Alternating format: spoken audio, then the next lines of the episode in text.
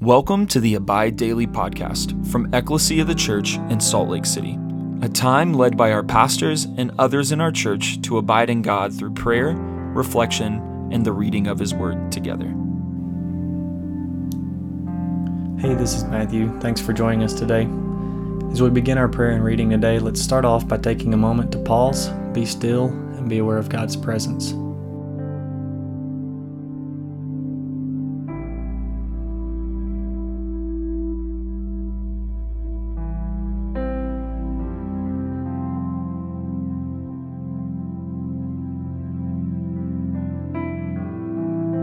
Take a moment to share with the Lord where we're at, what we're thinking and feeling, as well as thank Him for all that He has done, is doing, and continues to do.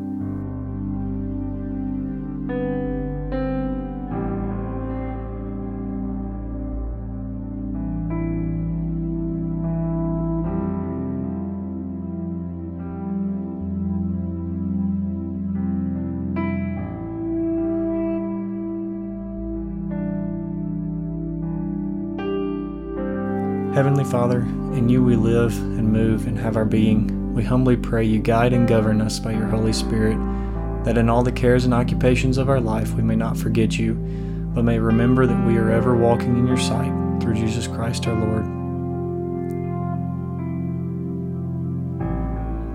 Lord, as I read your words in Scripture, I ask, Holy Spirit, that you lead me and give me understanding. I ask that you would draw near and meet with me and lead me into your kingdom today.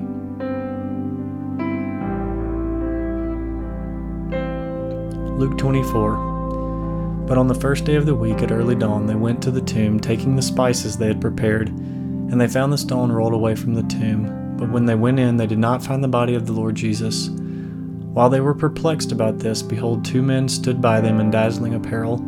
And as they were frightened and bowed their faces to the ground, the men said to them, Why do you seek the living among the dead? He is not here, but has risen. Remember how he told you while he was still in Galilee that the Son of Man must be delivered into the hands of sinful men and be crucified on the third day rise. When they had remembered his words, and returning from the tomb, they told all these things to the eleven and to all the rest. Now it was Mary Magdalene and Joanna and Mary, the son of James, and the other women with them who told these things to the apostles. But these words seemed to be an idle tale, and they did not believe them.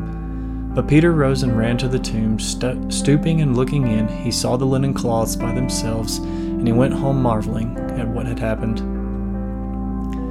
That very day, two of them were going to a village named Emmaus, about seven miles from Jerusalem, and they were talking to each other about all these things that had happened. While they were talking and discussing together, Jesus himself drew near and went with them. But their eyes were kept from recognizing him, and he said to them, what is this conversation that you are holding with each other as you walk? And they stood still, looking sad.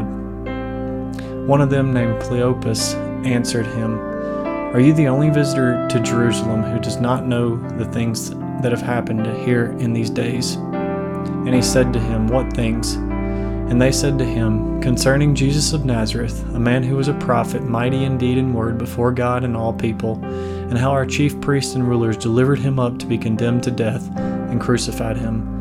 But we had hoped that he was the one to redeem Israel. Yes, and besides all this, it is now the third day since these things happened. Moreover, some women of our company amazed us. They were at the tomb early this morning, and they did not find his body. They came back saying that they had even seen a vision of angels, who said that he was alive. Some of those that were with us went to the tomb and found it just as the women had said, but him they did not see. And he said to them, O foolish ones, and slow of heart to believe all the things the prophets have spoken. Was it not necessary that the Christ should suffer these things and enter into glory? And beginning with Moses and all the prophets, he interpreted to them all, he interpreted to them in all the scriptures the things concerning himself. So they drew near to the village where they were going. He acted as if he was going further, but they urged him strongly, saying, Stay with us, for it is towards the evening, and the day is now far spent. So he went in to stay with them. When he was at the table with them, he took the bread and blessed it, and broke it, and gave it to them. And their eyes were opened, and they recognized him, and he vanished from their sight. They said to each other, Did not our hearts burn within us while he walked, while he talked to us on the road, while he opened to us the scriptures? And they rose that same hour and returned to Jerusalem. And they found the eleven and those who were there with them gathered together, saying, The Lord has risen indeed and has appeared to Simon. And they told what had happened on the road and how he was known to them in the breaking of the bread. As they were talking about these things, Jesus himself stood among them and said to them, Peace be to you. And they were startled and frightened, and thought they had saw a spirit. And he said to them, Why are you troubled? Why do your doubts arise in why do doubts rise, arise in your hearts? See my hands and my feet, that it is myself. Touch me and see, for a spirit does not have flesh and bones as you see I have. And when he had said this, he showed them his hands and his feet. And while they disbelieved for joy and were marveling, he said to them, Have you anything here to eat? They gave him a piece of broiled fish, and he took it and ate before them. He said to them, These are my words that I spoke to you while I was still with you, that everything written about me in the law of Moses and the prophets and the Psalms must be fulfilled. Then he opened their minds to understand the Scriptures, and he said to them, Thus it is written, that the Christ should suffer and on the third day rise from the dead, and that repentance for the forgiveness of sins should be proclaimed in his name to all nations, beginning from Jerusalem. You are witnesses of these things. And behold, I am sending the promise of my Father upon you, but stay in the city until you are clothed with power from on high. And he led them out as far as Bethany, and lifting his hands, he blessed them. While he blessed them, he parted from them and was carried up into heaven. And they worshipped him and returned to Jerusalem with great joy, and were continually in the temple blessing God. This is the word of the Lord. Thanks be to God. As I reflected on the scripture, a few questions came to mind. Why did God appear to the people in the method that He did? Why not come back in full glory for all to see and wonder? Why appear to small groups of women and disciples? I I can't answer comprehensively. Uh, I wanted to share a few thoughts to these questions as I reflected on the passage. First, God didn't come back and reveal himself to the entire world because his plan all along was to involve people in his work. Ephesians 2:10 says, "For we are his workmanship, created in Christ Jesus for good works, which God prepared beforehand that we should walk in them." Matthew 5:14 through 16 says, "You are the light of the world." A town built on a hill cannot be hidden, neither do people light a lamp and put it under a bowl. Instead, they put it on a stand, and it gives light to everyone in the house. In the same way, let your light shine before others, that they might see your good deeds and glorify your Father in heaven. This chapter describes three scenes where Christ appears first to the women who are attending his tomb, then to a small group of believers, then to the disciples. Can you imagine the disciples hearing stories of Christ's appearances? Excited doubt comes to mind when trying to define the emotions. Excitement to be able to commune with Jesus. Doubt because they'd seen him crucified. Jesus taught in parables, and his words and behavior often seem to be elusive to those seeking an easy and quick understanding. And yet the principles aren't complex. Love the Lord your God with all your heart and your soul and mind and strength, and love your neighbor as yourself.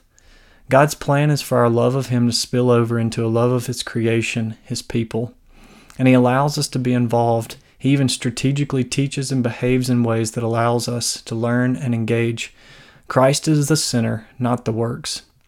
And yet, the works that we do glorify Christ as we behave with motivations that spring from our love for Him, rebelling against our sinful nature with the freedom that He has given us through His death on a cross.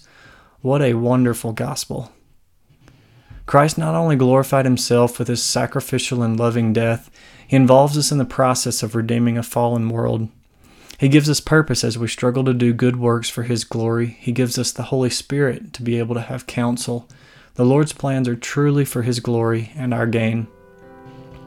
I encourage you to reflect on this idea that God not only has broken the power of sin and death, but He involves us in redeeming a fallen world.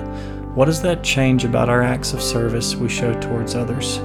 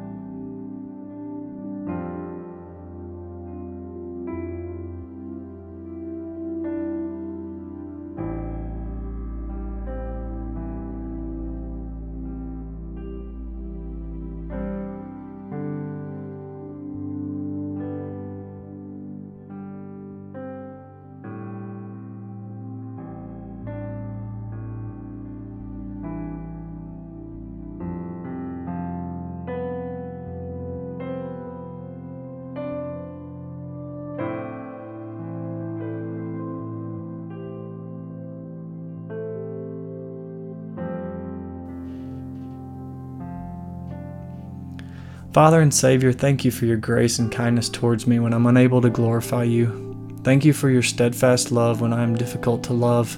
And thank you for giving my existence purpose and allowing me to steward opportunities that you ordain. I ask that we allow truth to saturate our hearts and minds, and that we remember that our motivation to serve and love others stems from a love that you have for us and a spirit of thankfulness for what has been done for us.